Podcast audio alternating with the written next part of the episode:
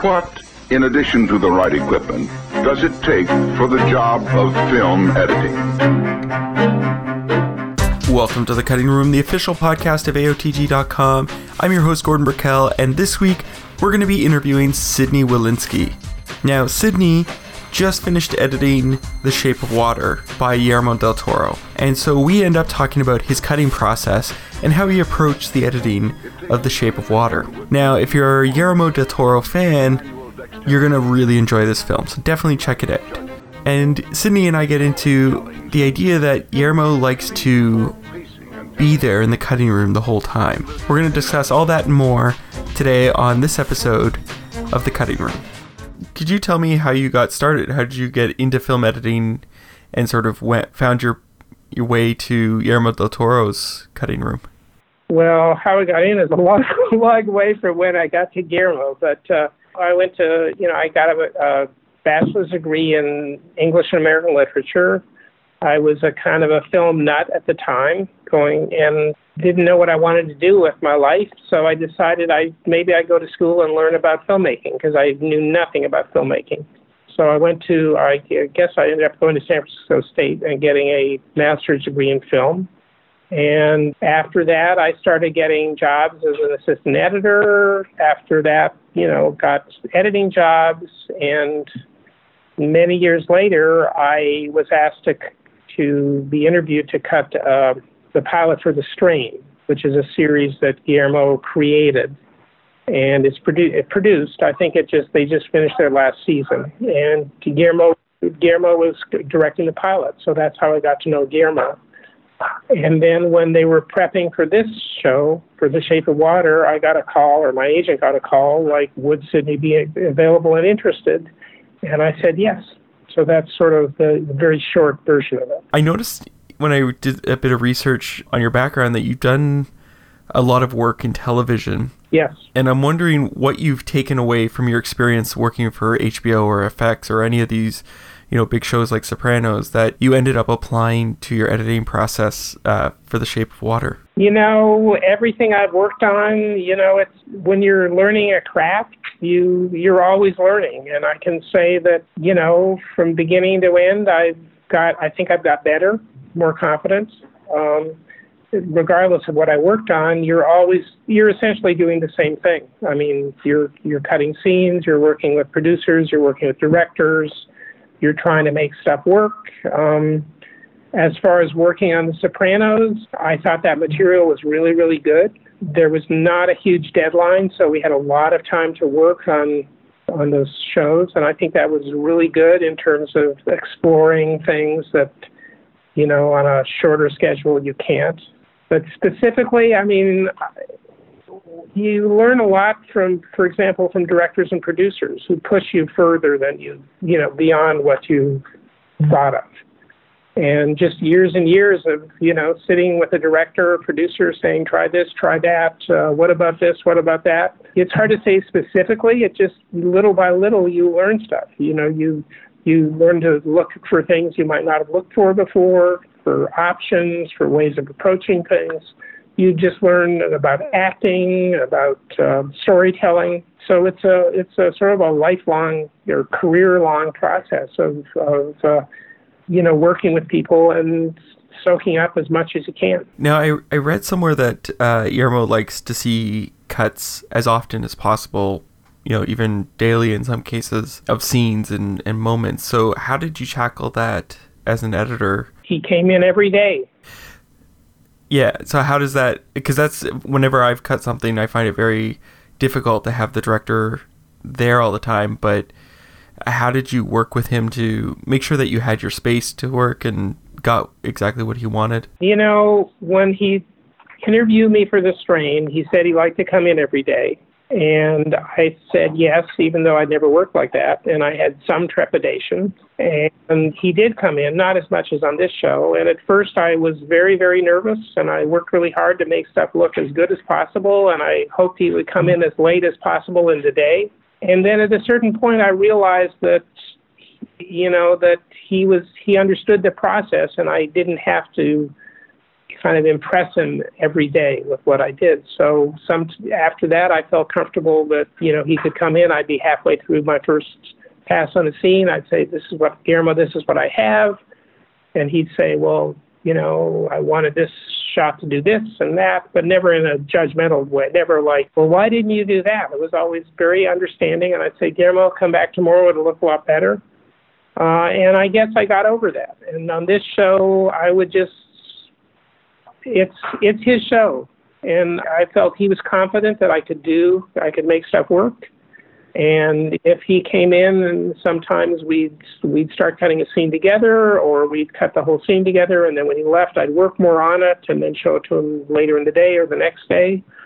So I just I basically, after many years of not wanting to show directors anything until I'd cut, I felt like this is a process, you know, and and that's fine. And I did not. I felt totally comfortable. So I felt like we really collaborated on stuff. What I've noticed with all his films, he's he's very very much has a defined vision that he wants for each film. So how did you work with him to ensure that you were able to meet his vision and work with him to get what he wanted uh, for scenes and for moments, especially with this film because it's so defined by the, the 50s era? His vision is embedded in the material that he shoots, really. I mean, so, and by, by virtue of our working together on a daily basis, you know, when we finished the show, we finished, when he finished shooting, we virtually had his cut of the movie, or at least his first assembly of the movie. So he, I mean, as far as keeping to his vision, he, I had him there all the time to make sure that I was on the right track or that we were on the track towards what he wanted. You know, so there was no guesswork. It wasn't like, you know, the shows where you cut the whole show and then you show it the director and they, you know, have a nervous breakdown and get really depressed and then, then decide to start work, you know, and then you start at the beginning. And, you know, so he knew what he had on a daily basis, on an ongoing basis. One of the things that I thought was really interesting was that the two leads, the two love interests in this film, were essentially silent characters. Yes. So how did that affect you in the editing process? Because I think about Sally having anytime she does anything, you have to have someone else reiterate what she's just said. Well, I didn't have to clean up their dialogue tracks for one. yeah. um, but honestly, I mean, people ask me this, and to me, it's like it doesn't matter whether they're speaking or using their hands. I mean, you're you're kind of doing the same thing. If it's a dialogue scene, you have to decide who you're on at what point, I mean, obviously, sometimes it was all with subtitles. Yeah. Um, sometimes, like the big scene where she tries to persuade Giles, you know, the Richard Jenkins character, to help her. Yeah. You know, it's he repeats the line, so that was sort of an interesting thing. But you still want to be on her for her emotional moments where she's doing the sign language, and hear him off camera. You know, and the scenes when they're together. When you're an editor, it's not just dialogue you're cutting; it's looks and gestures and and body language. And that's true whether or not people are talking. You're trying to tell the story with what you have. In terms of the, I guess, like the pacing and the timing of, of scenes, did it, it affect you in any way? Because, like you were saying, people would repeat what she was saying or they would sort of add a bit of a bump in in the timing. Like I think about Octavia Spencer having to, you know, re-say what she's saying when she's telling the main guy off or to fuck off.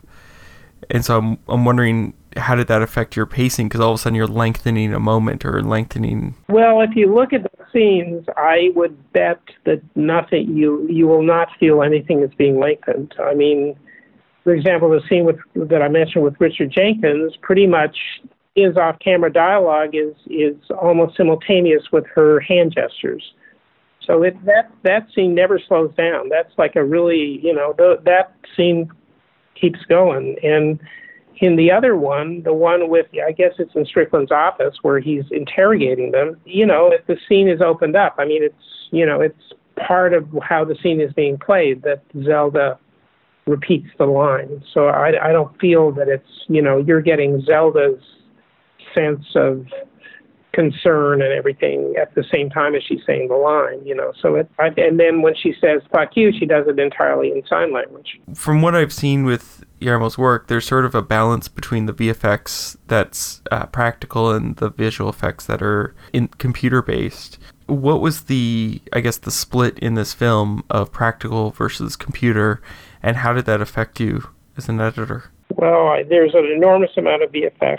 Didn't really affect me. I mean, you know, the VFX are things like creating water or, you know, I mean, changing the Gardiner Expressway into, uh, uh, you know, into Baltimore or uh, that kind of stuff. So there's no, there are no scenes where I just had like green screen and nothing else going on there. And, you know, and the creature was entirely in a, you know, he was, uh, it was a complete full suit. It wasn't a motion capture thing or anything. So it really never affected me. I mean, maybe there are a few things, but not really. Um, it was pretty much all there, and then was stuff was enhanced or added or taken away. Obviously, we have to get rid of the CN Tower. of course. now, I guess I, I have one last question that I like to ask everyone I, I interview, and that's what's your favorite guilty pleasure film to watch? God. Uh, guilty pleasure film to watch. Uh, I'm coming up with a blank on that one. Well, I guess I guess because you're working with Guillermo, what's your favorite monster movie to watch? I should have an answer for that one, shouldn't I? uh, I haven't seen a monster movie in a long time. Um, what is my favorite monster movie to watch? I, I hate to say it, I'm I'm kind of I I'm drawing a blank. We could we could always go with Pacific Rim for Guillermo. yeah. Thank you so much for for letting me interview. It was really nice talking to you. So that was my interview with Sidney. I'd like to thank Sidney Wolinsky for allowing me to interview him. If you're wanting to get in touch with us, you can always get us via email at info at aotg.com. I'm your host, Gordon Burkell. Thanks for listening.